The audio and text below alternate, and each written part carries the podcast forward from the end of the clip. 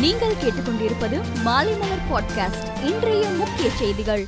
திராவிட முன்னேற்ற கழகத்தின் திராவிட மாடல் ஆட்சியை முன்னிலும் திறம்பட கொண்டு செலுத்த ஊக்கமளித்து வாக்களித்த தமிழ்நாட்டு மக்கள் அனைவருக்கும் நெஞ்சார்ந்த நன்றியை மீண்டும் தெரிவித்துக் கொள்கிறேன்.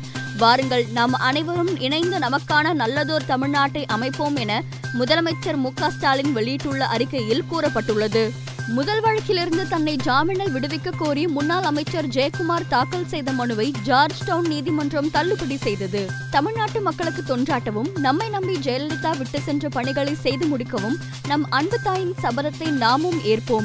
கழகத்தை அரியணையில் அமர செய்வோம் என ஓபிஎஸ் இபிஎஸ் கூட்டாக அறிக்கை வெளியிட்டுள்ளனர். என் எஞ்சிய வாழ்க்கை தமிழக மக்களுக்காக தான் என நான்கு ஆண்டுகளுக்கு முன் நான் அறிவித்தது வெறும் வாய்ஜாலம் இல்லை என கமல்ஹாசன் கூறியுள்ளார்.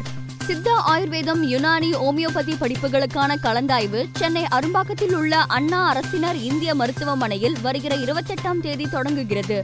மார்ச் எட்டாம் தேதி வரை இந்த கலந்தாய்வு நடைபெறுகிறது. பத்தாம் வகுப்பு மற்றும் பன்னிரெண்டாம் வகுப்புகளுக்கான நேரடி தேர்வுகளை ரத்து செய்ய கோரி தாக்கல் செய்த மனுவை உச்சநீதிமன்றம் தள்ளுபடி செய்துள்ளது.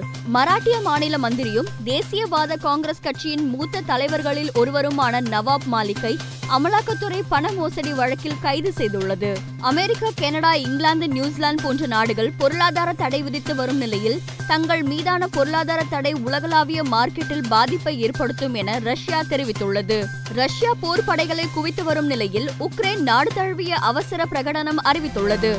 மேலும் செய்திகளுக்கு மாலைமலர் டாட் காமை பாருங்கள்.